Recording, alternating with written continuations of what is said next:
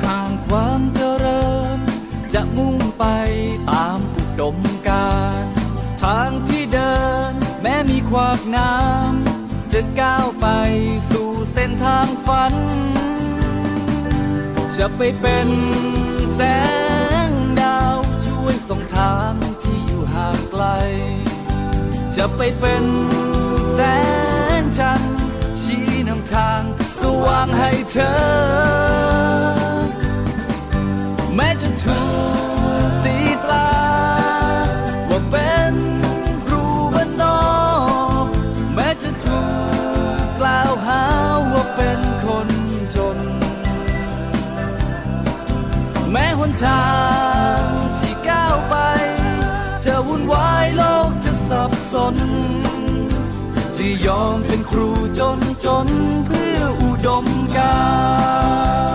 รมามอบความรักมาให้ความรู้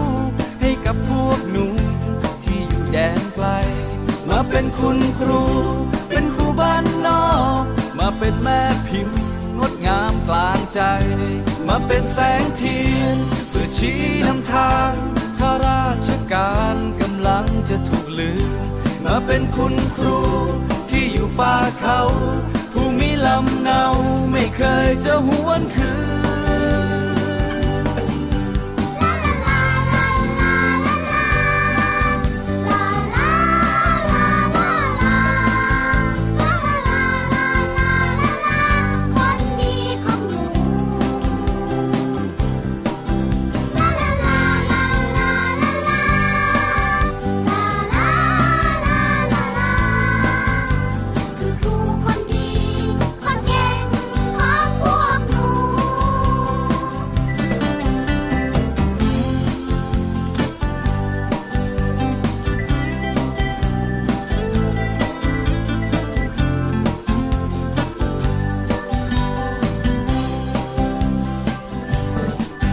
จะไปเป็น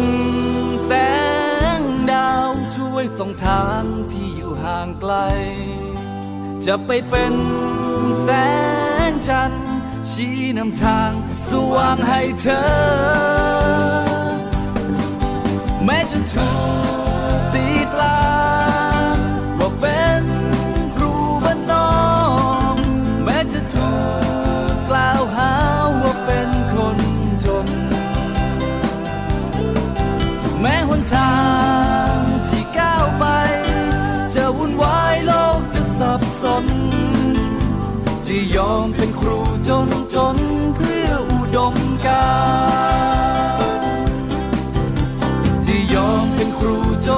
นเพื่อ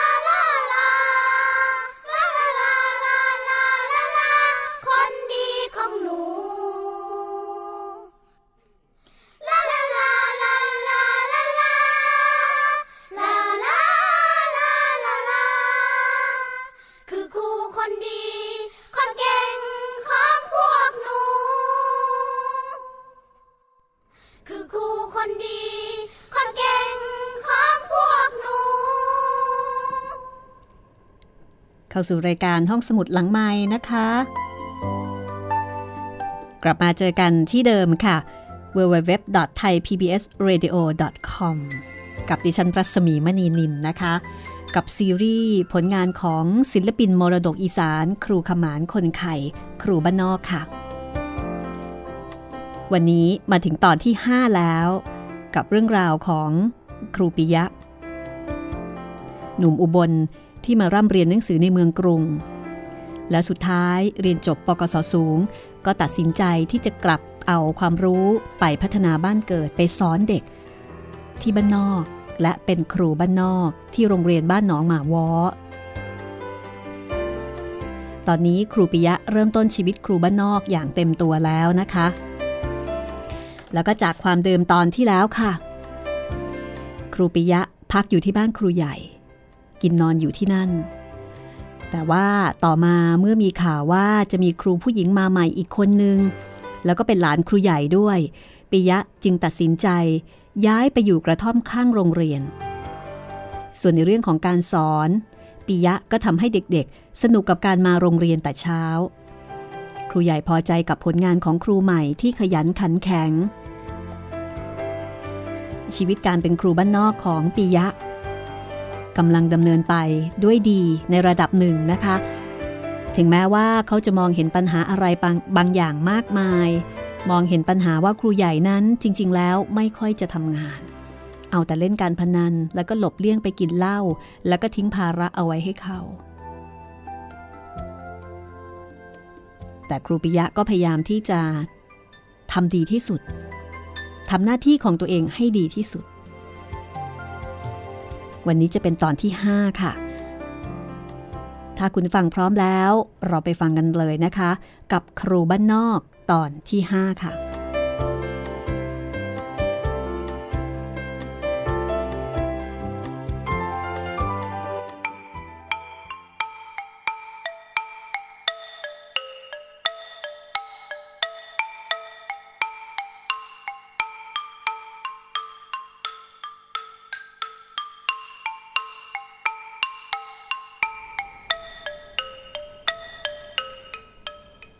ปิยะเขียนจดหมายไปที่หลวงลุง ซึ่งเป็นพระที่อุปการะดูแลเขามาตลอด โดยมีข้อความในจดหมายว่า เขียนที่บ้านหนองมาวอตำบลผักอีฮีน กราบนมัสการหลวงลุงที่รักและเคารพยิ่ง ตั้งแต่ผมไปถึงโรงเรียน ผมยังไม่ได้ส่งข่าวหลวงลุงเลย ราะมัวยุ่งกับงานและเรื่องที่อยู่อาศัย ตอนนี้ทุกอย่างเรียบร้อยแล้ว ผมออกมาอยู่ที่โรงเรียน มาซ่อมแซมกระท่อมร้างๆ ในบริเวณโรงเรียน ตกแต่งเข้าแล้วก็น่าอยู่ ผมเริ่มทำครัวกินเองเมื่ออาทิตย์นี้เอง ไม่มีอะไรลำบาก ซื้อข้าวสารมาไว้พร้อมด้วยพริก เกลือปลาร้า ครกสากและเครื่องครัวของกิน ก็พอหาซื้อได้จากชาวบ้าน เช่น ไข่เป็ดและปลา ผมมีโครงการจะปลูกผักและเลี้ยงไก่ ตั้งใจจะทำเป็นตัวอย่างแก่เด็กๆ และแก่ชาวบ้าน ยังไม่ทราบว่าจะทำได้เพียงใด เรื่องความสัมพันธ์กับชาวบ้านก็เรียบร้อยดี ชาวบ้านส่วนใหญ่รักสงบ ส่งเสริมการศึกษาดี มีบางส่วนที่ชอบเล่นการพนันและเป็นนักเลง แต่ก็ยังไม่มีเรื่องราวขัดแย้งกันแต่อย่างใด ตอนนี้โรงเรียนได้ครูมาอีกหนึ่งคน รวมทั้งสิ้นมีครูสามคน นับว่ากำลังพอดีสำหรับจำนวนนักเรียน 90 กว่าคน ผมตั้งใจจะทำหน้าที่ของครูให้ดีที่สุด ทั้งเรื่องการอบรมสั่งสอนและการเสนอแนะ ชี้แนวทางอันเป็นพลเมืองดี และปลูกฝังคุณธรรมต่างๆ คิดว่าคงทำได้สำเร็จ เงินก้นถุงที่หลวงลุงให้ไว้ยังเหลืออยู่ เดือนนี้ผมได้รับเงินเดือนแล้ว คาดว่าคงมีเหลืออดออมไว้บ้างตามสมควร ตั้งใจว่าปิดเทอมกรกฎานี้ จะลงกรุงเทพหวังว่าหลวงลุงและทุกคนในคณะคงสบายดี ผมสบายดี กราบนมัสการด้วยความรักและเคารพปิยะ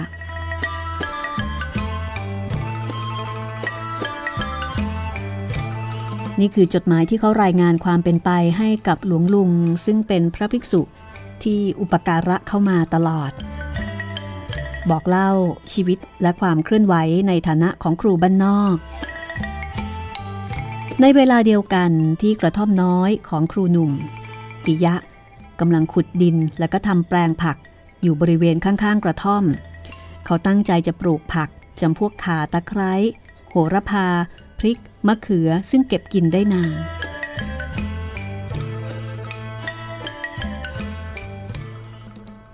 ในขณะที่เขากำลังทำงานขุดดิน ก็มีเสียงทักทายมาจากด้านหลังว่า มันจะไว้หรือครู ดินทรายแบบนี้ ถ้าได้กินก็นับว่าเก่ง แล้วจะเอาน้ำที่ไหนมารดต้นไม้ไม่ใช่ต้นพลาสติกที่ไม่ต้องรดน้ำทิดพูน ยิ้มเยาะนิดๆ เมื่อเห็นปิยะตั้งอกตั้งใจที่จะปลูกผักสวนครัวเอาไว้กินเอง สวัสดีพี่ทิศผมก็ลองปลูกมันเล่น ๆ อย่างนั้นแหละไม่รู้ว่าจะได้กินหรือเปล่า แต่ก็คิดว่าดีกว่าอยู่เฉยๆ ก็ลองดู แต่คิดว่าคงไม่ไหวมั้งถ้าทำได้ ผมนับถือจริง ๆ แล้วทิดพูนซึ่งเป็นเจ้ามือวงโบก ซึ่งเป็นการพนันชนิดหนึ่งก็เดินผ่านไป แล้วก็จริงอย่างที่ชาวบ้านตั้งข้อสังเกต เพราะว่าดินอันเป็นที่ดินอันเป็นเนินที่ตั้งของโรงเรียนที่ปิยะ เอามาเป็นพื้นที่ในการปลูกผักสวนครัวเนี่ยเป็นดินทราย ซึ่งไม่เหมาะแก่การเพาะปลูกใด ๆ แต่ปิยะก็แก้ได้ด้วยการใส่ปุ๋ยคอก ซึ่งเขาอุตส่าห์เดินเก็บเอาตามทุ่งนาและบริเวณโรงเรียนที่วัวควายถ่ายทิ้งไว้ ทีนี้ก็มีปัญหาเรื่องน้ำปัจจุบันนี้มีบ่อน้ำสาธารณะที่ชาวบ้านใช้ร่วมกันอยู่สองบ่อ บ่อหนึ่งอยู่ค่อนไปทางหนองน้ำใกล้กับบ้านจานเคนอีกบ่ออยู่นอกหมู่บ้านอีกด้านหนึ่ง โรงเรียนใช้น้ำจากบ่อแรก ซึ่งอยู่ห่างออกไปจากอาคารเรียนประมาณครึ่งกิโลเมตร และห่างจากกระท่อมของปิยะประมาณ 300 เมตร การที่ต้องไปตักน้ำที่บ่อแล้วก็หามาทีละสองครุ เป็นระยะทางเท่านั้นเพื่อมารดผัก ก็ถือว่าเป็นการลงแรงมากเกินไปปิยะก็เลยคิดว่า เขาจะขุดบ่อใกล้ ๆ กับกระท่อมของเขา แต่การขุดบ่อก็ไม่ใช่งานที่จะทำคนเดียวได้ คนโบราณเวลาจะขุดบ่อก็ทำทั้งหมู่บ้าน เพราะว่าถือเป็นประโยชน์แก่สาธารณะด้วย มีคำกล่าวว่า ขุดน้ำบ่อก่อศาลา ผู้ใดทำได้ก็ได้บุญ น้ำบ่อทางภาคอีสานมี 3 ชนิดค่ะ คือบ่อธรรมดา ได้แก่บ่อที่ขุดลง ลึกพอสมควร อาจจะลึกประมาณ 1 เมตรถึง 6 เมตร ปากบ่อกว้างประมาณ 2 เมตร เมื่อเจอน้ำก็หยุด น้ำจะไหลจากตาน้ำใต้ดินเอ่อขึ้นมา แต่ก็ไม่เคยมีที่จะล้นปากบ่อ บ่อชนิดนี้เป็นบ่อชั่วคราว อถึงหน้าฝนมักจะพัง เพราะน้ำฝนไหลชะดินลงไป บ่อชนิดที่สองเรียกว่า สร้างแส่งคำว่าสร้างก็คือบ่อน้ำนั่นเอง ส่วนแส่ง หมายถึงไม้ที่กั้นเป็นพนังกันไม่ให้ดินทลายลงไป บ่อชนิดนี้ก็เหมือนกับบ่อธรรมดา คือขุดปากกว้างประมาณ 2 เมตร ลึกเท่าที่พบน้ำส่วนมาก ประมาณ 5 เมตร เสร็จแล้วก็เอาเสาไม้เนื้อแข็ง เท่าเสาบ้าน ฝังลงไปในบ่อสี่ต้น แล้วเอาไม้กระดานวางเรียงลงไปทั้งสี่ด้าน ระหว่างต้นเสากับดิน จากก้นบ่อถึงปากบ่อ เมื่อมองลงไป บ่อนี้จะมีรูปกล่องสี่เหลี่ยม บ่อชนิดนี้เป็นบ่อถาวรไม่มีพัง เพราะไม้กระดานที่เรียกว่าแส่งกันดินไว้ส่วนบ่อชนิดที่ 3 เรียกว่าสร้างถ่อ ถ่อในที่นี้ไม่ใช่ถ่อเรือนะคะ แต่หมายถึงกระบอกกรวงขนาดใหญ่ท่อที่วางลงไปในบ่อดินเพื่อกันดินพัง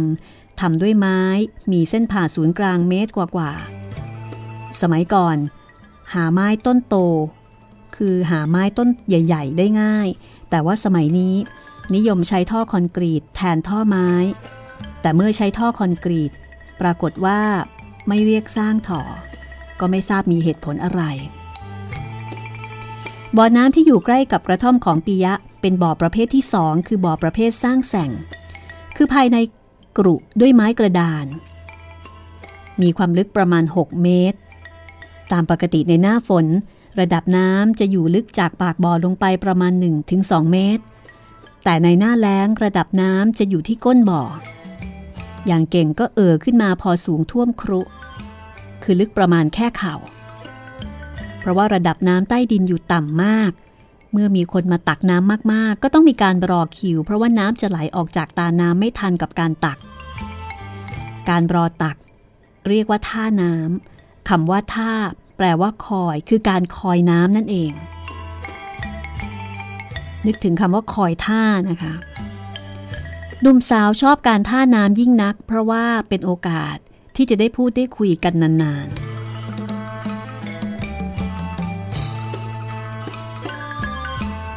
การตักน้ำขึ้นจากบ่อ จะใช้ไม้ไผ่ขนาดพอดีกำมือ แต่ยาวเท่าความลึกของบ่อเป็นเครื่องมือ ที่ปลายไม้ที่ว่านี้ทำเป็นเดือยสำหรับเกี่ยวครุหรือถัง ไม้ยาวๆ เรียกว่าคันขอ บ่อหนึ่งจะมีคันขอหนึ่งอัน ใครมาก่อนตักก่อนตามคิว ไม่มีการแซงคิว การใช้คันขอเกี่ยวหูของครุหรือว่าถังลงไปในบ่อแล้วตักน้ำขึ้นมาก็ไม่ใช่เรื่องง่าย ๆ คือถ้าทำไม่เป็นก็อาจจะทำให้ครุหรือว่าถังเนี่ยจมน้ำได้ ถ้าน้ำลึกๆ ก็อาจจะควานหาแทบไม่ได้ ต้องปล่อยทิ้ง จมเอาไว้ที่ก้นบ่อปิยะหาบครุเปล่าๆมาที่บ่อน้ำในตอนเย็นวันนั้นค่ะ พวกสาวๆมองแล้วก็พากันหัวเราะคิกคัก ราะว่าท่าทางที่หาบครุนั้นเป็นท่าทางที่เก้งก้างไม่เอาไหนเอาซะเลย ทั้งๆทที่สมัยเป็นเด็กเขาก็เคยตักน้ำแล้วก็หาบน้ำอย่างนี้มาแล้วเพราะปิยะเองเนี่ยก็เป็นเด็กอีสานด้วย แต่เนื่องจากว่าไปเรียนกรุงเทพแล้วก็ไม่มีโอกาสที่จะได้ทำอีกก็อาจจะไม่ค่อยคุ้น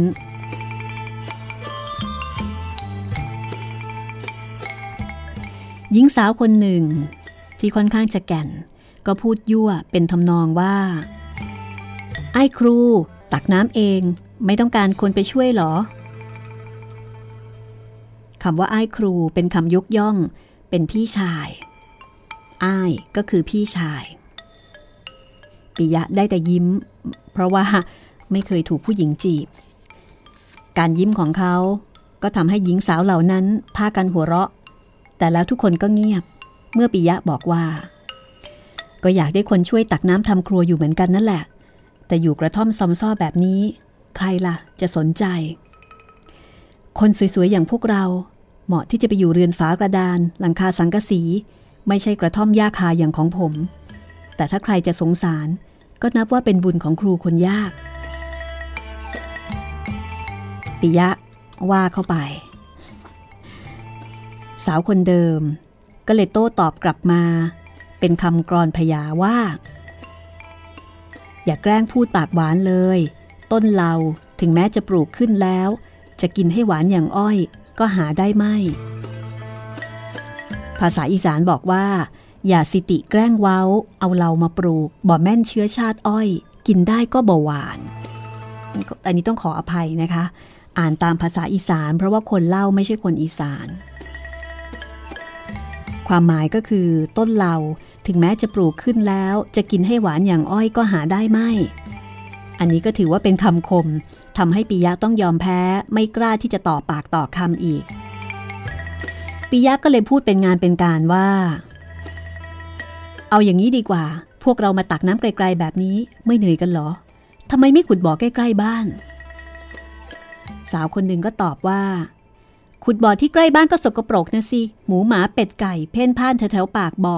ใครล่ะ จะกล้าตักน้ำไปกิน แต่ถึงไม่ใช้ดื่ม ไม่ใช้กิน เอาไว้รดผักรดต้นไม้ก็ยังดีนี่นา ปิยะให้เหตุผล ก็ดีอยู่ แต่ว่าพ่อแม่ไม่เคยพาทำแบบนั้น สาวคนเดิมให้เหตุผลแย้ง ปิยะวางหาบครุลงใกล้ ๆ ปากบ่อ ซึ่งเฉอะแฉะเล็กน้อย หญิงสาวคนหนึ่งดึงคันขอที่เกี่ยวครุน้ำขึ้นมาอย่างคล่องแคล่ว อย่างที่ไม่น่าเชื่อว่า ผู้หญิงเอวบางร่างเล็กผิวผ่องแบบนั้นจะแข็งแรงขนาดนั้น เมื่อเธอวางครุน้ำลง ปิยะยื่นมือจะรับคันขอมาตักน้ำเธอก็พูดเบาๆว่า หนูตักให้คุณครูเองค่ะ เมื่อวานนี้ครูทำครุหล่นจมหายในน้ำกว่าจะหาเจอ ก็แทบแย่ไม่ใช่เหรอคะพอพูดจบ เธอก็เอาคันขอเกี่ยวครุของปิยะลงบ่ออย่างรวดเร็ว เพื่อนๆพากันหัวเราะ หญิงสาวอีกคนหนึ่งก็บอกว่าแหมดูสมกันจริงนะ หญิงสาวคนที่มาช่วยปิยะตักน้ำถึงกับหน้าแดง เมื่อดึงครุใบที่หนึ่งขึ้นมาแล้ว ก็เอาคันขอเกี่ยวครุใบที่สองของปิยะลงไปตักน้ำขึ้นมาอีก หญิงสาวคนที่มาช่วยปิยะตักน้ำนั้น ชื่อว่าพยอม ปิยะกล่าวขอบอกขอบใจ แล้วก็หันไปทางคนอื่นๆ ที่อยู่รอบบ่อก่อนจะบอกว่า ขอบใจมากนะพยอม ถ้าคนอื่นจะช่วยผม ผมก็ยินดี ทั้งคำเขียน บุญกอง แล้วก็สมหมายสาวๆ ทุกคนพากันแปลกใจ เพราะว่าเพียงรู้จักกันแค่ไม่กี่วัน แต่ครูหนุ่มกลับจำชื่อพวกเธอได้หมดทุกคน และทำให้พยอมซึ่งไม่ค่อยสบายใจนัก รู้สึกโล่งอกขึ้นมาก คือปิยะก็ขอบใจพยอมด้วย แล้วก็หันไปพูดคุยทักทายกับคนอื่นๆด้วย พูดจบเรียบร้อย ชายหนุ่มก็ยกไม้คานหาบครุที่มีน้ำขึ้นเต็มบ่า มุ่งหน้าไปอย่างที่พักด้วยท่าทางเก้งก้างขัดเขิน และเพราะความที่ไม่ได้หาบน้ำมาหลายปี อชายหนุ่มออกไปไกลในรัศมีที่ไม่ได้ยินเสียงคุยกันแล้ว หญิงสาวทั้งสี่ก็วิพากวิจารณ์กันตามประษาผู้หญิงว่า ฉันคิดว่าครูปิยะคงจะมีแฟนแล้ว ใครได้เป็นแฟน ก็พอๆกับถูกหวย ผู้ชายอะไรขยันจริง ๆ อันนี้คือสมหมายในขณะที่บุญกอง บุญกองเนี่ยเป็นคนที่มีใบหน้ากลมและขาว ตั้งข้อสังเกตว่า ฉันไม่เคยเห็นครูคนไหนตักน้ำครูปิยะนี่แหละเป็นคนแรกที่ตักน้ำแล้วก็หาบน้ำเอง บุญกองตั้งข้อสังเกต เพราะว่าชาวบ้านแถวนั้นสมัยก่อนนะคะ จะถือว่าครู จะทำงานหนักแบบนี้ไม่ได้ เพราะว่าครูเป็นข้าราชการเป็นผู้ที่มีเกียรติ ครูไม่ควรจะมาทำงานที่ที่ต้องออกกำลังกาย ในขณะที่พยอม สาวที่ช่วยครูปิยะตักน้ำบอกว่า น่าสงสารเขานะ ถ้าหาเด็กนักเรียนไปอยู่ด้วย ก็คงไม่ต้องลำบากแบบนี้ อย่างน้อยก็พอได้ตักน้ำให้อาบให้กิน พยอมสาวแก้มแดง ผมดำยาวสลวย ในชุดเสื้อแขนกระบอกสีดำเปรยขึ้น สมหมายก็เลยบอกว่า แล้วทำไมเธอไม่ไปช่วยเขาล่ะ ดูสมกันดีนี่ โถพี่หมาย อย่าพูดเลย คนจนๆอย่างหนูไม่กล้าคิดอะไรอย่างนั้นหรอก ไปเถอะเขียนค่ำแล้ว พูดจบ พยอมก็ ยกหาบน้ำขึ้นบ่า แล้วก็ชวนคำเขียนผู้อยู่บ้านใกล้ ๆกัน กลับบ้าน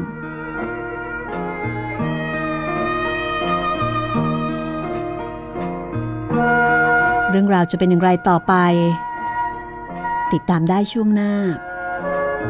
ครูบ้านนอกค่ะ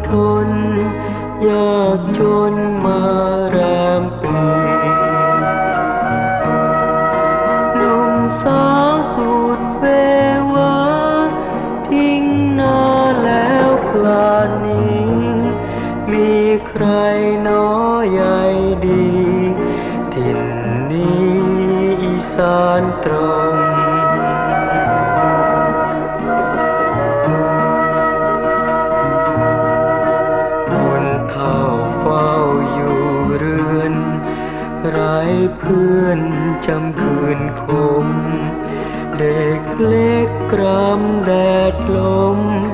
สังคมก็เหมือนมาคำลงมืดแล้ว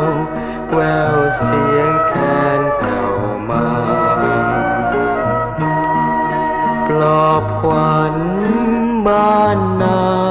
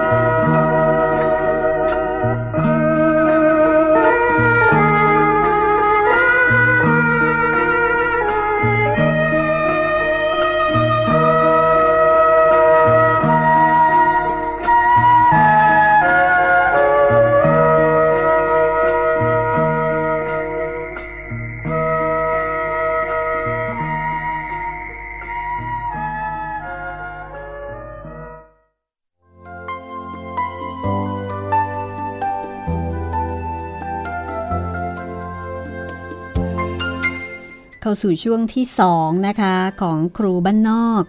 ตอนที่ 5 ค่ะ คุณผู้ฟังสามารถติดตามฟังรายการห้องสมุดหลังใหม่นะคะ ซึ่งตอนนี้เป็นรายการออนดีมานได้ ก็สามารถที่จะฟังแล้วก็ดาวน์โหลดได้เหมือนเดิม เพียงแต่ว่าไม่ได้ออกอากาศเป็นเวลาเหมือนแต่ก่อนเท่านั้นเองถ้ามีเพื่อนๆที่ติดตามรายการห้องสมุดหลังใหม่ก็อาจจะ แจ้งบอกข่าวความเปลี่ยนแปลงนี้ด้วยนะคะ ว่าห้องสมุดหลังใหม่ยังอยู่ค่ะ ยังไม่ได้ไปไหนเพียงแต่ว่าไม่ได้ออกอากาศนะคะ ก็ยังคงคลิกฟังแล้วก็ดาวน์โหลดได้ เมื่อไหร่ก็ได้ที่คุณนึกถึง แต่ขณะเดียวกันก็รู้สึกว่ามีหลายคนนะคะ ยังไม่คุ้นกับกับแบบฟอร์มใหม่ กับรูปแบบใหม่ก็อาจจะต้องใช้เวลาสักพักหนึ่งกว่าจะเริ่มคุ้นเคย เพราะว่ามีคนบ่นกันมาพอสมควรนะคะว่ารูปแบบใหม่นี่ใช้ค่อนข้างยาก แต่คิดว่าไปไปสักพักหนึ่งเมื่อคุ้นเคยก็ก็อาจจะไม่เป็นปัญหามั้งคะรายการห้องสมุดหลังใหม่ก็เป็นรายการที่เอาหนังสือดีๆ มาเล่าให้คุณได้ฟังมาอ่านให้คุณได้ฟังเป็นบางช่วงบางตอน พื่อส่งเสริมการอ่านผ่านการฟังค่ะ มีทั้งหนังสือไทยหนังสือเทศ หลากหลายรสชาติที่หมุนเวียนสับเปลี่ยนกันไป คิดเห็นอย่างไร ติดขัดปัญหาอย่างไร ก็พูดคุยได้ทางหน้าไลฟ์แชทนะคะ ทีมงานก็ยินดีที่จะดูแลแก้ไขให้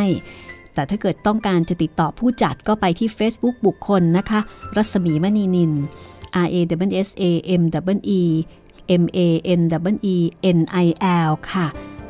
add friend แล้ว inbox มาบอกกันด้วยนะคะ ว่ามาจากรายการห้องสมุดหลังใหม่สำหรับตอนต่อไป เนื่องจากว่าเป็นรายการ on demand นะคะ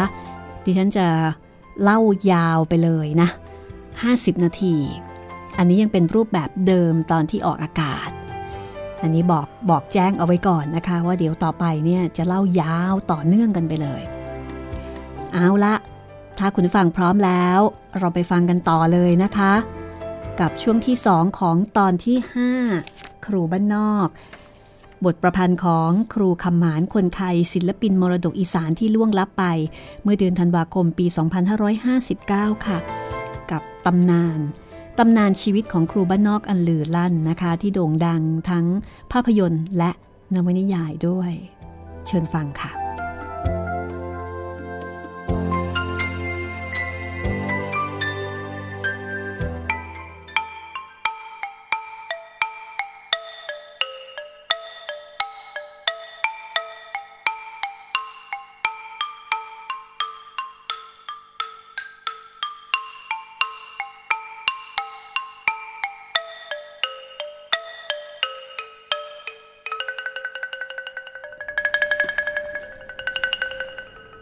ปรากฏว่าครูคนใหม่ของโรงเรียนบ้านหนองมาวอก็คือครูดวงดาวนั่นเองจำได้ไหมคะ ครูดวงดาว ครูสาวสวยที่ดูดี ที่เจอกันตอนไปรายงานตัวที่อำเภอ ครูดวงดาวเป็นหลานของครูใหญ่คำเมาส์ค่ะ ที่ย้ายมาสอนที่โรงเรียนนี้ เพราะว่าโรงเรียนเดิมที่บรรจุไปอยู่ไกลเกินไป แล้วก็ดูอันตรายเกินไป เพราะว่าอยู่ใกล้ชายแดน การที่ครูดวงดาวย้ายมาอยู่ที่โรงเรียนนี้ก็ทำให้ครูปิยะรู้สึกสบายขึ้น เพราะว่าไม่ต้องรับภาระคุมทั้ง 4 ชั้น ครูใหญ่มอบหมายให้ครูดวงดาว สอนชั้นป .2 แล้วก็ดูแลป .1 คือดูแลป .1 เมื่อเวลาที่ครูใหญ่ไม่อยู่ แต่ถ้าครูใหญ่อยู่ ครูใหญ่ก็จะสอนป .1 เอง ส่วนปิยะก็รับป .3 และป .4 เหมือนเคย ทำให้ครูหนุ่มมีเวลาที่จะสอนแล้วก็ดูแลนักเรียนป .3 กับป .4 ได้อย่างใกล้ชิดยิ่งขึ้น เพราะว่าไม่ต้องไปห่วงไปยุ่งกับชั้นป .1 และป .2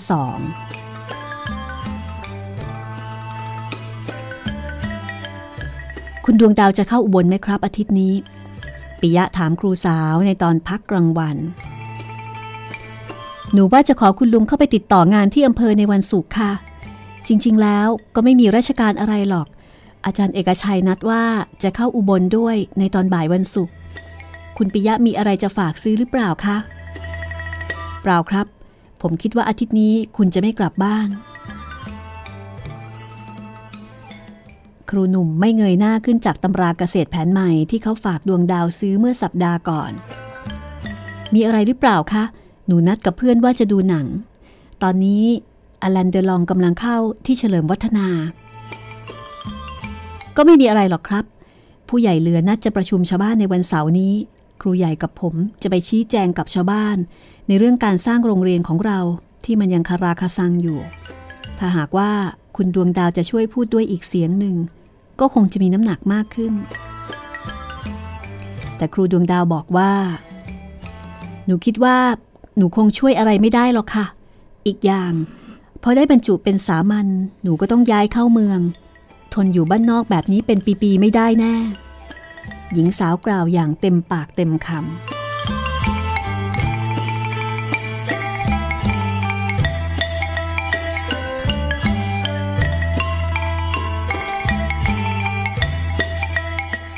คืนวันเสาร์ที่บ้านผู้ใหญ่เหลือ มีการเรียกประชุมชาวบ้าน ซึ่งหลังจากที่ มีการเคาะกอลอ ชาวบ้านก็พากันมาประชุม กอลอที่ว่านี้ไม่ทราบว่าคุณฟังรู้จักหรือไม่ ถ้าไม่ใช่คนอีสานก็อาจจะงงๆนะคะกอลอคือเครื่องตีให้สัญญาณ หมู่บ้านแถวแถวบ้านหนองมาวอใช้กอลอเป็นพื้น ในการตีเพื่อเรียกลูกบ้านมาประชุม ไม่มีหมู่บ้านไหน ใช้กรองเหมือนในเพลงผู้ใหญ่ลีจำได้ไหมคะ เพลงผู้ใหญ่ลีที่บอกว่า ผู้ใหญ่ลีตีกรองประชุม แต่ที่นี่ใช้กอลอค่ะกอลอทำด้วยไม้เนื้อแข็งประมาณ 3-4 นิ้ว กว้างคืบกว่า ยาวศอกกว่า เจาะรู แล้วก็แขวนเอาไว้ที่บ้านผู้ใหญ่บ้าน ใช้ตีด้วยค้อน ซึ่งก็ทำด้วยไม้เนื้อแข็งเหมือนกัน ชาวบ้านเรียกว่า ค้อนตีกอลอก็คือเอาไม้ตีกับไม้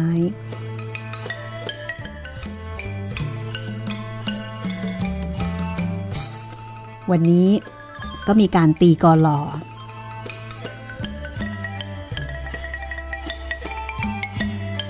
ซึ่ง หลังจากตีกอลอแล้ว ก็มีชาวบ้านมาประชุม รวมทั้งสิ้นเนี่ยประมาณ 20 คน ส่วนใหญ่เป็นพ่อบ้านแล้วก็เป็นชายหนุ่ม ผู้ใหญ่บ้านร้องถามในที่ประชุมว่า ลุงจานเกิลไม่มาหรือไง ถ้าขาดลุงจานเสียคนหนึ่งคงตัดสินอะไรกันไม่ได้ ลุงจันเกิลก็คือเศรษฐีประจำหนองหมาวอนั่นเอง ใครคนหนึ่งก็บอกว่า ลุงจันเกิลไม่มารอก เห็นขึ้นรถไปอำเภอกับเสียมังกร บางทีอาจจะเลยไปจังหวัด ผู้ใหญ่บ้านก็ปรารบขึ้นดัง ๆ ว่า เอ มูนี้ไม่รู้ว่ามีอะไรทำให้เสียมังกรเข้ามาบ้านเราบ่อยๆ ปิยะกระซิบถามครูใหญ่ว่า ใครกันครับ เสียมังกร ครูใหญ่บอกว่า อ๋อพ่อค้าใหญ่เมืองอุบลน่ะ มีกิจการค้าหลายอย่าง ทั้งโรงแรม โรงเลื่อย โรงสี แล้วก็บริษัทนับไม่ถ้วน ผู้ใหญ่บ้าน หันมากล่าวกับลูกบ้านว่า การที่ตีกอลอเชิญมาประชุมวันนี้ จริงๆแล้ว มีเรื่องสำคัญที่อยากจะต้องแจ้งทุกคนก็คือ เรื่องของการสร้างโรงเรียน เรื่องนี้ทางครูใหญ่กับครูปิยะได้เสนอว่า ให้ผมเรียกพี่น้องมาประชุมกันว่า จะเอายังไงต่อไป เพราะว่าเราได้เตรียมการมาหลายปีแล้ว นับแต่ย้ายโรงเรียนออกจากวัดจนป่านนี้ก็ยังสร้างไม่เสร็จตามที่คิดเอาไว้ ทิดดวงบอกว่า ผมเห็นว่าพวกเราได้เสียสละลงทุนลงแรงมากพอแล้ว คราวนี้ให้เป็นทีของหลวง ให้ครูใหญ่ไปขอเงินหลวงมาสร้าง อย่างที่บ้านกุดประกั้ง บ้านน้องสโนเขาก็ได้เงินหลวงมาสร้างนี่นา ชาวบ้านไม่ต้องเสียอะไร แถมยังได้ทำงานเป็นลูกจ้างสร้างโรงเรียน ได้เงินใช้กันคนละหลายร้อย พอทิดดวงพูดจบ ทิดภูลซึ่งเป็นนายวงการพนันที่เรียกว่าโบก แล้วก็นักเลงพนันในตำบลผักอีฮีนก็เสริมขึ้นว่า อันที่จริง การสร้างโรงเรียนก็ควรจะเป็นหน้าที่ของครู เพราะว่าโรงเรียนก็คือนาของครู เป็นที่ทำมาหากินของครู พวกเราชาวบ้านสร้างเอาไว้ขนาดนี้แล้ว ครูก็ควรจะหาเงินมาสร้างต่อ อย่าให้พวกเราชาวบ้านต้องเดือดร้อนเลย ผู้ใหญ่บ้านหันมาถามทางครูใหญ่ ซึ่งก็ไม่ค่อยสนใจใยดีกับการประชุมนักว่า ว่ายังไงล่ะครูใหญ่ หรือว่าจะให้ครูปิยะพูดชี้แจง ครูใหญ่ก็หันไปทางครูปิยะว่า ก็แล้วแต่ครูปิยะเขา เพราะเป็นเจ้าของความคิด แสดงว่าที่มาประชุมในวันนี้ไม่ได้เป็นไอเดียอะไรของครูใหญ่นะคะ แต่ว่าเป็นความคิดของครูปิยะนั่นเอง เพราะว่าครูใหญ่เนี่ยไม่ได้เดือดเนื้อร้อนใจอะไรอยู่แล้ว แล้วก็ไม่เคยเป็นตัวตั้งตัวตีอะไรด้วย ปิยะ ขยับตัวแล้วก็หันหน้าไปทางกลุ่มคน ก่อนจะพูดขึ้น ว่า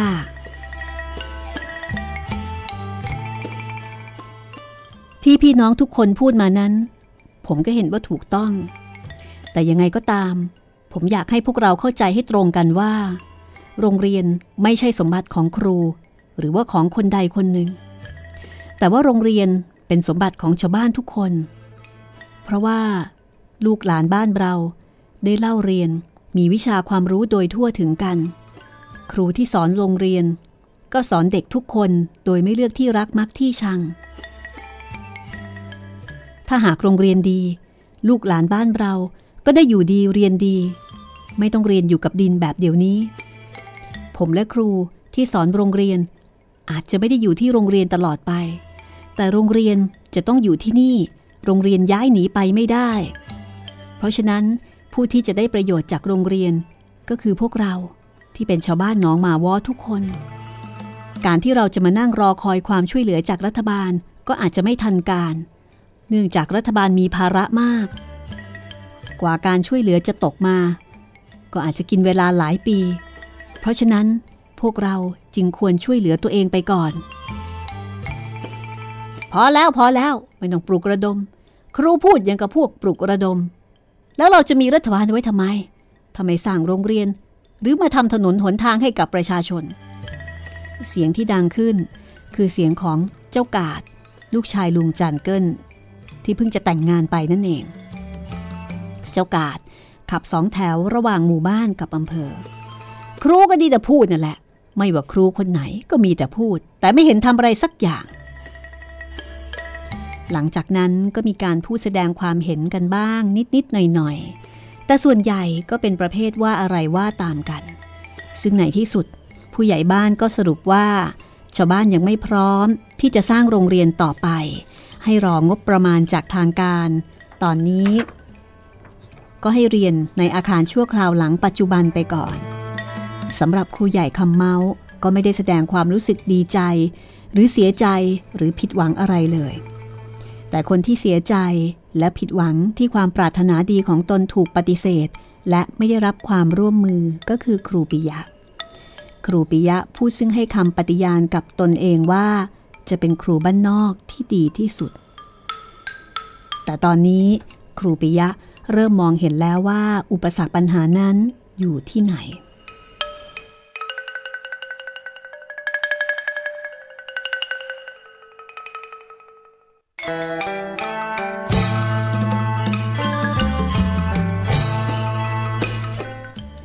ปลายเดือนกรกฎาคม ฝนยังไม่ตกเท่าที่ควร ต้นกล้าในนาเริ่มที่จะใบเหลือง เพราะว่าไม่มีน้ำหล่อเลี้ยง ปีนี้ฝนแรงอีกแล้ว หลายคนยังไม่ได้ไปดำนา ก็ไปกู้ข้าวลุงจันเกิลมากิน แล้วก็ยังไม่รู้เหมือนกันว่า พอถึงฤดูเก็บเกี่ยว จะมีอะไรใช้นี่หรือเปล่า ในขณะที่ครูปิยะ ก็หันมาเอาใจใส่ผักต่างๆ ที่แปลงข้างกระท่อมมากขึ้น เขาอ่านตำราเกษตรแผนใหม่ แล้วก็เกิดความคิดว่าน่าจะปลูกผักอะไรต่ออะไรหลายอย่าง จึงเตรียมดิน แล้วก็เพาะเมล็ดพันธุ์เป็นการใหญ่ เฝ้าเพียรเอาใจใส่รดน้ำอย่างดีจนเมล็ดงอก แต่พอแยกไปปลูกในแปลง ก็สู้กับแดดแล้วก็อากาศที่ร้อนไม่ได้ ตายไปซะเป็นส่วนใหญ่ ส่วนหนึ่งก็ถูกแมลงกัดกิน คือกินทั้งต้น กินทั้งใบ จนแทบจะหมดกำลังใจสำหรับปัญหาเรื่องน้ำที่ขาดแคลนนั้น เขาก็ตัดสินใจแก้ด้วยการขุดบ่อซะเอง วันแรกที่เขาลงมือขุดบ่อใกล้ ๆ กระท่อม ทิดพูนซึ่งผ่านจากวงเล่นโบกก็แวะมาถามว่าทำอะไรพอครูปิยะบอกว่าขุดบ่อ ทิดพูนก็ถามว่าบ่ออะไร ครูปิยะบอกว่าบ่อน้ำ แล้วก็ให้เหตุผลว่า บ่อน้นอยู่ไกลนัก เดินไปตักหาบมาลำบาก ก็เลยขุดมันตรงนี้แหละ ทิดพูนบอกว่า เออ เกิดมาก็เพิ่งเคยเห็น ขุดบ่อน้ำคนเดียว มันจะไหวหรือ จากนั้นทิดพูนก็เดินเข้าไปในหมู่บ้าน พอทิดพูนไปก็มีชายอีกคนมา จริง ๆ แล้วชายคนนี้ มองการทำงานของปิยะมาแต่แรก นับตั้งแต่ปิยะสอนเด็กร้องเพลงก่อนเข้าเรียนทุกเช้า จนย้ายออกมาอยู่ที่บริเวณกระต๊อบ ซึ่งอยู่ในบริเวณโรงเรียน แล้วก็มองแอบมอง แล้วก็เห็นครูปิยะลงมือปลูกผักดำเนินชีวิตอย่างง่าย ๆ แต่ขยันขันแข็งชายผู้นี้ก็คือจันเคน ซึ่งปิยะเคยไปคุยด้วยที่บ้านชายทุ่งริมนาของแก วันนี้พอเจอจานเคนครูปิยะก็ร้องทักด้วยความดีใจ โอ้ วันนี้คุณอามาถึงที่นี่ขุดบ่อน้ำใช่ไหมล่ะ ครับ บ่อน้ำอยู่ไกล ผมก็เลยย้ายมาไว้ใกล้ ๆ บ้าน แต่ไม่รู้ว่า จะต้องขุดลึกเท่าไหร่ถึงจะมีน้ำคิดว่าสักสามสี่วันก็คงจะรู้เรื่อง คงไม่ลึกเท่าไหร่หรอก สักสองเมตรก็คงจะมีน้ำ แต่ว่าขุดบ่อหน้าฝนนี่มันผิดตำรานะ ปู่ย่าตาทวดไม่ค่อยทำกันทำไมล่ะครับ มีอะไรผิดหรือเปล่า ก็ไม่รู้เหมือนกัน บางทีหน้าฝนไม่กันดานน้ำก็เลยไม่มีใครขุดบ่อกัน จึงเห็นคนขุดบ่อหน้าฝนเป็นคนอุตริมนุษย์มั่งแต่ทำไปเถอะ อย่าสนใจคำคนให้มันมากนัก อาจารย์เคนเดินดูผักต้นเล็ก ๆ ที่กำลังเฉาตาย วันรุ่งขึ้น หลังจากเลิกเรียน ปิยะได้แรงงานมาช่วยขุดบ่ออีกหลายแรง ก็คือนักเรียนเจ้าเขียว เจ้าเอี่ยม เจ้าบุญมี เจ้าเสียง เด็กพวกนี้มาสังเกตบ่อน้ำของครูตั้งแต่กลางวัน พอรู้ว่าครูจะทำอะไรก็อาสาทันที เจ้าเขียวลงไปที่ก้นบ่อ ซึ่งในวันแรกปิยะขุดลงไปได้ลึกหนึ่งเมตร ใช้จอบด้ามสั้น ขุดดินใส่ปุ้งกี แล้วสามคนก็ช่วยกันเอาเชือกดึงขึ้นมา โดยมีครูใหญ่ ครูดวงดาว และปิยะซึ่งนุ่งกางเกงขาสั้นไม่ใส่เสื้อ ยืนดูอยู่ใกล้ ๆ คุณปิยะนี่เก่งนะคะ อะไรอะไรก็ทำเองหมด ผักก็ปลูกกินเอง บ่อน้ำก็ขุดเอง แถมยังมีเด็กๆรักตั้งค่อนโรงเรียน หรือทั้งโรงเรียนนั่นแหละ น่าอิจฉาจัง อย่าอิจฉาผมเลยครับ คุณดวงดาวมีอะไรหลายอย่างที่ผมอยากมี และคิดว่าในชีวิตนี้คงไม่มีแน่ จริงไหมครับ ครูใหญ่ ครูใหญ่ก็บอกว่า เอ ไม่รู้สิ พ่อก็ไม่รู้ว่าปิยะต้องการอะไร ความสุขครับ ผมต้องการความสุข และต้องการให้คนอื่นมีความสุขด้วยปิยะตอบหนักแน่น เอางี้ดีกว่า เย็นนี้ไปกินข้าวที่บ้าน พวกครูบ้านผักอีฮีนเข้ามาสามคน พวกเราอยู่กลุ่มโรงเรียนเดียวกัน ไปมาหาสู่กันบ่อยๆ ไปรู้จักแล้วก็สังสรรค์กันหน่อย วันหลังจะพาไปประชุม กลุ่มที่บ้านผักอีฮีน บ้านใหญ่ สาวงาม ยังไม่เคยไปไม่ใช่หรือ ไปนะคะคุณปิยะ หนูจะเป็นแม่ครัวโชว์ฝีมือ หญิงสาวเชิญ ตกลงครับ เดี๋ยวผมจะตามไป วันนี้ เอาลงไปอีกสัก 50 เซนก็พอนะ อีกสองวันก็คงเจอน้ำ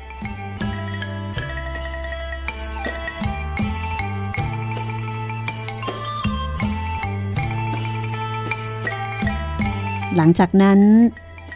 ในยามเย็น ปิยะ ปิดประตูกระท่อม ลั่นกุญแจทองเหลืองดอกเล็กๆ ซึ่งจริง ๆ ก็คงจะกันอะไรไม่ได้ นอกจากใส่เอาไว้เพื่อมีให้ท้าทายคนที่ผ่านไปมาจนเกินไป แล้วก็จับจักรยานไอ้โกรงควบลงเนินสู่หมู่บ้านเพื่อกินข้าวเย็นที่บ้านครูใหญ่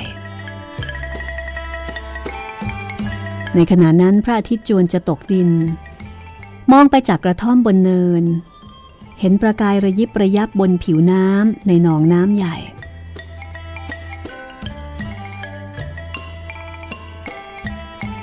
ตอนนี้บ่อน้ำที่ปิยะขุดเอาไว้ ยังไม่เจอน้ำแต่เขาก็คาดว่า น่าจะเจอน้ำในอีกวันสองวันข้างหน้า เมื่อถีบจักรยานไปถึงบ้านครูใหญ่ ครูใหญ่ ก็แนะนำให้รู้จักกับครูจันทา ครูใหญ่บ้านผักอีฮีน ซึ่งเป็นประธานกลุ่ม แล้วก็มีครูทองแสน ครูวิสาร ซึ่งเป็นครูบ้านผักอีฮีนทั้งสองคน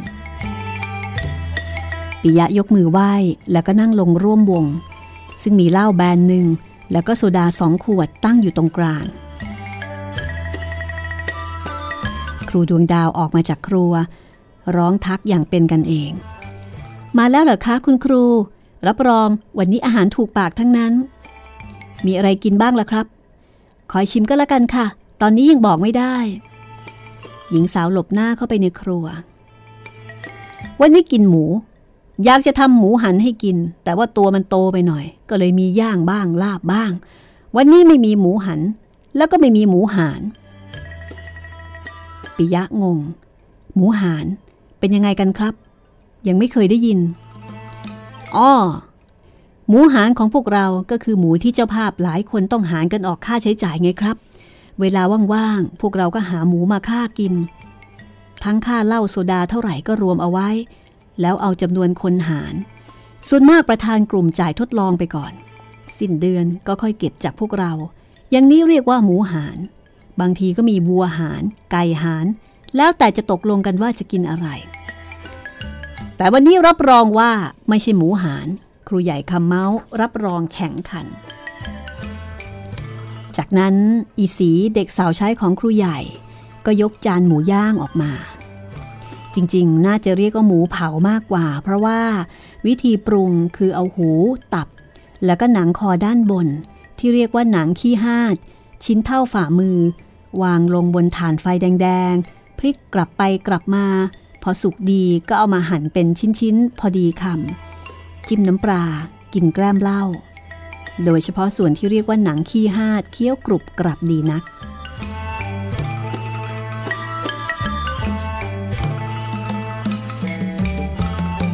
สักครู่หนึ่ง ครูดวงดาวก็ยกอาหารออกมาอีกจานหนึ่ง เป็นกระดูกซี่โครงหมูทอดร้อนๆ กลิ่นหอมฉุย อันนี้ฝีมือหนูเองค่ะ อาหารที่หนูทำได้และพอกินได้ ก็มีไข่เจียว ไข่ต้ม แล้วก็ประเภททอดๆอย่างนี้นี่แหละค่ะ อีกหน่อยเป็นคุณน้ำคุณนาย ก็ไม่ต้องเข้าครัวรอก ขี้เกียจจะคอยชี้นิ้วกิน ผู้ชายสมัยนี้ เขาไม่สนใจหรอกว่าผู้หญิงทำกับข้าวเป็นหรือเปล่า เขาดูแต่ความสวยเท่านั้น จริงไหมล่ะครูปิยะ ครูใหญ่จันทาตั้งข้อสังเกตต่อหน้าหญิงสาว ในขณะที่ปิยะบอกว่า เอ ไม่รู้สิครับ ยังไม่คิดจะแต่งงานก็เลยไม่รู้ว่าควรจะเลือกผู้หญิงอย่างไร อร่อยดีนี่ครับ คุณดวงดาว นี่ขนาดฝีมือทำกับข้าวไม่เป็นนะ เขาหันไปยิ้มกับหญิงสาว ในขณะที่ครูวิสารซึ่งมีอายุแก่กว่าปิยะประมาณ 5 ปี ดูท่าจะหนุ่มที่สุดในกลุ่มนั้น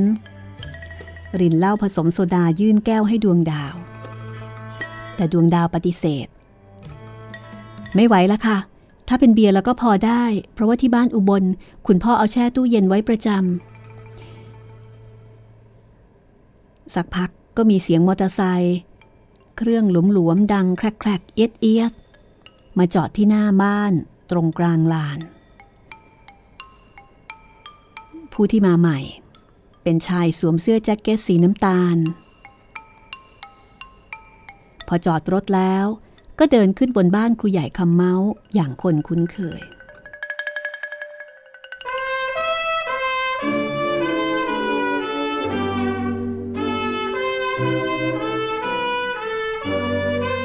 สวัสดีครูใหญ่ อ้าว ครูใหญ่จันทา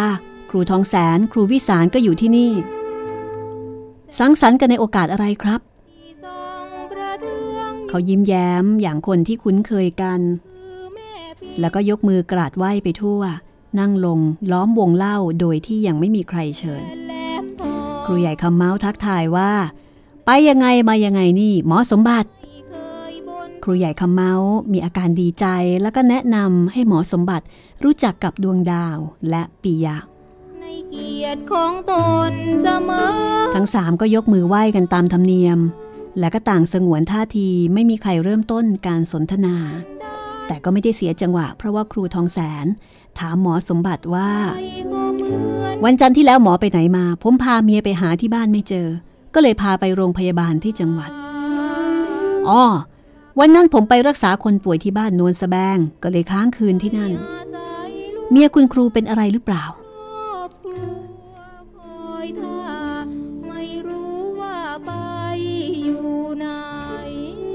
ก็ได้รับคำตอบจากครูทองแสนว่า ก็ไม่รู้อะไรสามวันดีสี่วันไข้ เดี๋ยวเจ็บท้อง เดี๋ยวปวดหัว ไปหาหมอที่จังหวัดก็ไม่ได้ความอะไร ให้ยามากินหมดเงินไปเกือบร้อย ครูทองแสนเล่าถึงเมียของตัวเองในสะท้อนในขณะที่ครูวิสารก็เอ่ยขึ้นว่า ผมว่าหมอสมบัตินี่น่าจะรวยนะ ใครๆในแถบตำบลเรารู้จักทั้งนั้น ใครเจ็บไข้ได้ป่วยก็ไปหา จนไม่มีเวลาคิดที่จะมีครอบครัว เท่าที่เห็น รักษาพยาบาลคนนั้นคนนี้ เข้าใจว่า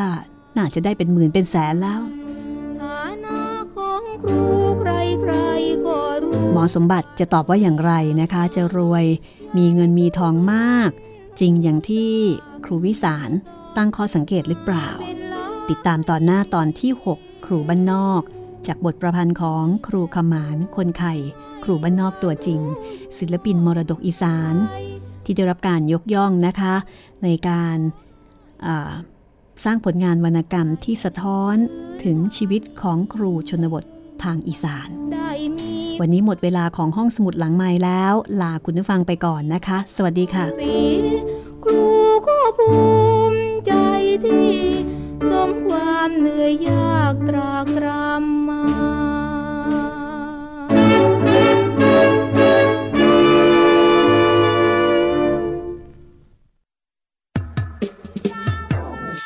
ห้องสมุดหลังใหม่ ห้องสมุดที่ฟังได้ทางวิทยุ กับรัศมีมณีนิน